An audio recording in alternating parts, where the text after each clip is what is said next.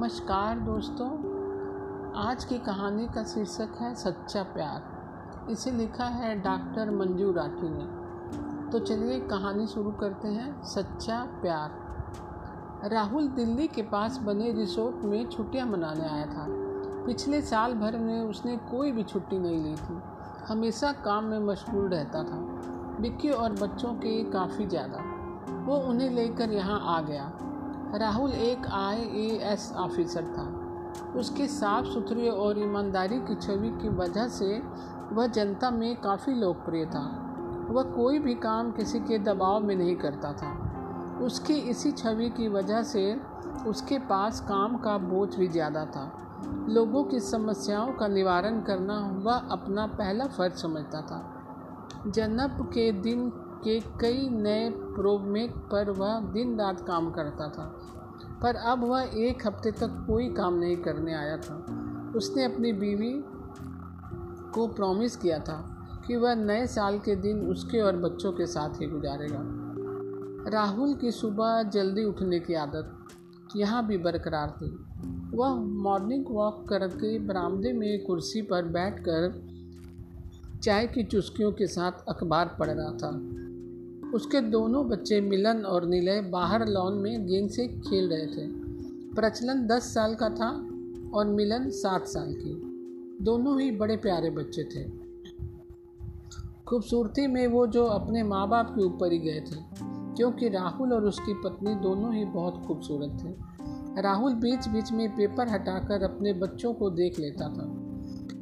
वे दोनों ही खेलते खेलते कभी झगड़ लेते और फिर पापा को शिकायत करने के लिए जैसे ही कोई एक निकलता, दूसरा आकर उससे माफ़ी मांग लेता और दोनों को समझा वही ख़त्म हो जाते और वे दोनों फिर खेलने लग जाते।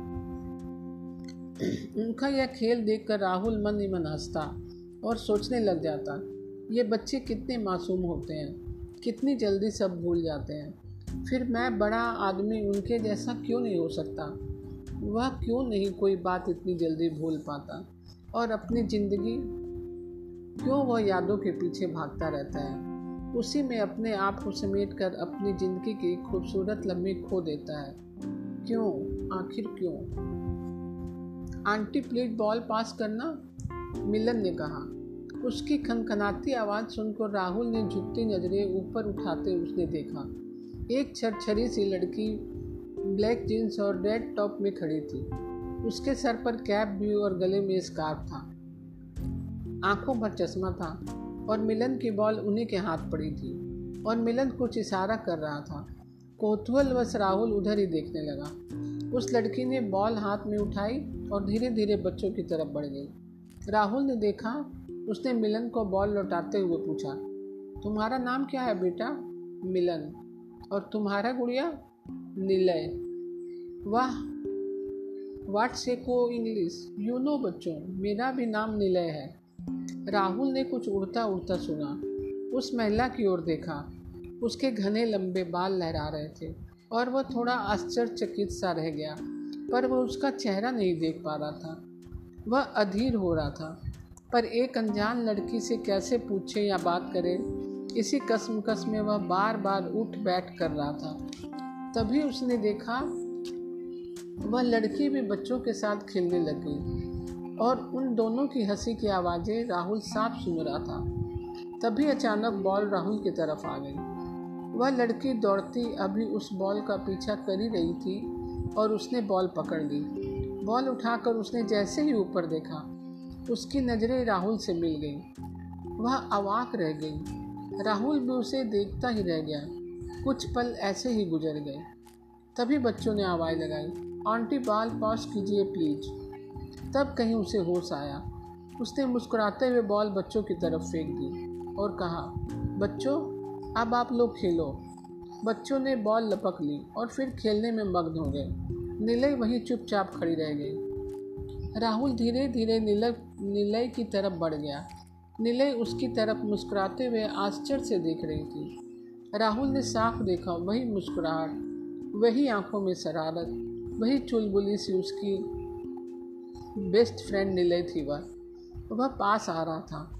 निलय की आश्चर्यचकित भी मुस्कुराहट और बढ़ गई। राहुल उसके पास आकर बैठ गया। कुछ पल उसकी तरफ़ देखता रहा। निलय ने धीरे से कहा, हाय राहुल, अब कहीं जाकर उसको ध्यान आया। तुमने जल्द से अपनी नज़रें झुका ली।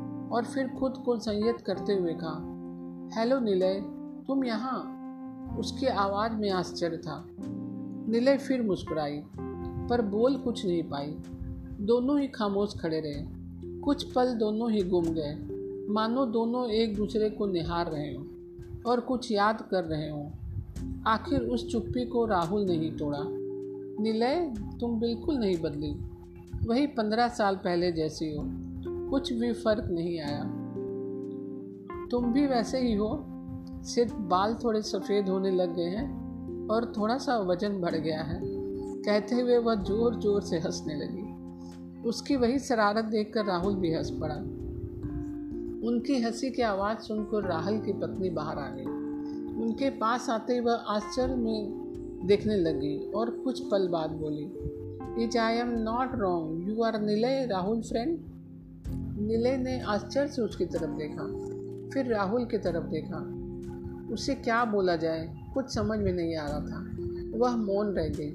तभी सोनिया बोली निलय आप मुझे नहीं जानती, पर मैं आपको अच्छी तरह से जानती हूँ। राहुल ने अपने एक ही तो दोस्त के बारे में मुझे बताया है, और तुमने जैसा बताया निलय आप वैसी हो। इसलिए मुझे आपको पहचानने में कोई गलती नहीं हुई। निलय अभी असमंजन में ही थी। यह देखकर राहुल बीच में ही बोल पड़ा meet my wife Sonia Nilay ने कहा, नमस्ते। सोनिया ने उसके नमस्ते का जवाब दिया और कहने लगी, आप लोग वहाँ बैठकर बातें कीजिए, मैं कॉफ़ी का ऑर्डर करती हूँ। और वह वहाँ से चली गई। दोनों धीरे धीरे चलकर बरामदे तक आ गए और वहीं कुर्सियों पर बैठ गए। नीले सोनिया की बातों का बुरा मत मानना राहुल ने हिचकिचाते हुए कहा, अरे नहीं रे she is a nice lady you are lucky Rahul. तुम्हें सोनिया जैसी समझदार पत्नी मिली है नीले ने कहा। राहुल सिर्फ़ मुस्कुरा कर रह गया, फिर वही आगे कहने लग गया, तुम इतने सालों तक कहाँ थी नीलू?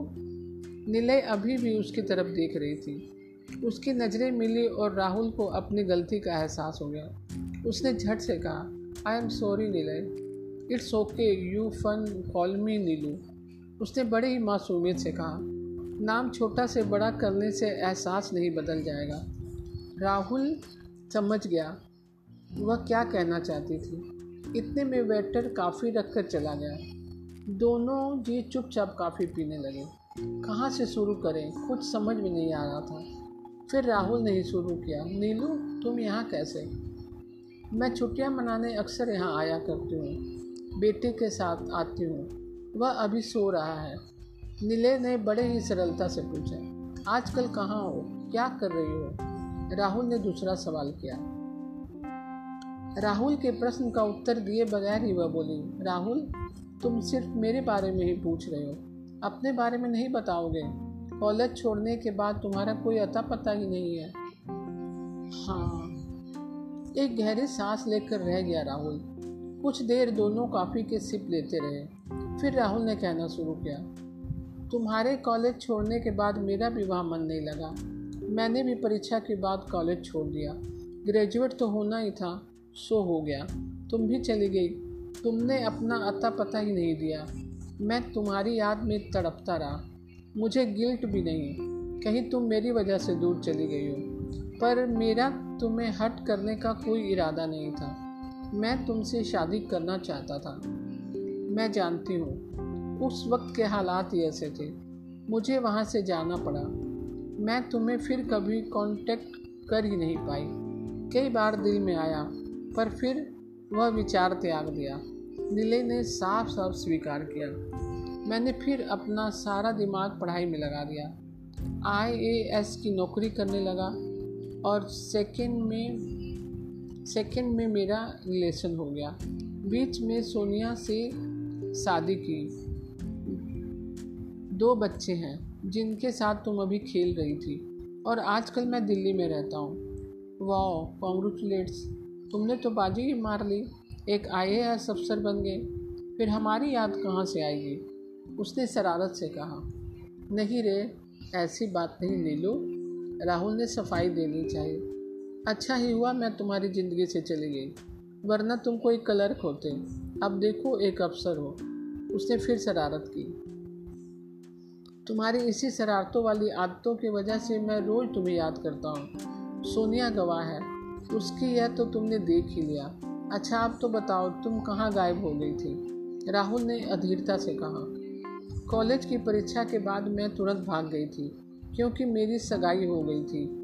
और यह बात मैं तुम्हें कह नहीं पाती। इसी वजह से मैं तुरंत चली गई। पापा ने मेरी शादी एक अमेरिका में रहने वाले लड़के से कर दी। मेरे लाख मना करने पर भी मुझे वह शादी करनी पड़ी। मजबूरी थी। मैं तुम्हें बताना चाहती भी थी और नहीं भी। फिर, पर तुम कैसे रिएक्ट करोगे? इस डर से चुपचाप चली गई। मेरी शादी हो गई। मैं भी अमेरिका चली गई। साल भर में ही मैंने एक लड़के को जन्म दिया। साल भर उसकी परवरिश में निकल गया। पर धीरे धीरे मुझे एहसास होने लगा कि यह मेरी ज़िंदगी नहीं। मुझे कुछ करना है। मुझे भी कुछ बनना है। मैं चुपचाप रहने लगी। मैं घंटों अकेले बैठे सोचा करती। मेरे पति बहुत ही अच्छे थे। उन्होंने मुझे वहीं पर पढ़ाई करने के लिए कहा। बहुत समझाया। पर मुझे भारत वापस आना था।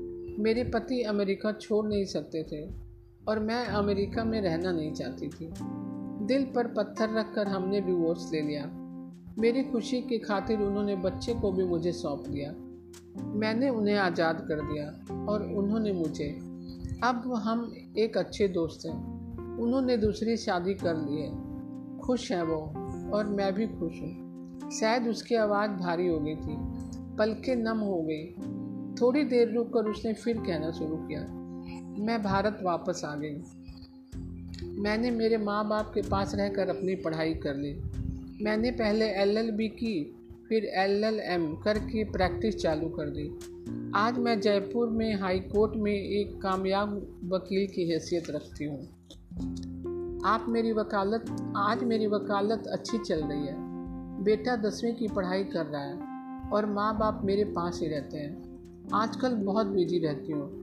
इसीलिए साल के आखिरी के दिनों में छुट्टियाँ मनाने कहीं निकल पड़ती हूँ, ताकि कुछ अच्छा वक्त बेटे के साथ गुजार सकूँ। कहते कहते वह रुक गई। राहुल ने पूछा, तुमने दूसरी शादी नहीं की? नहीं, निलय ने कहा। क्यों? राहुल ने पूछा।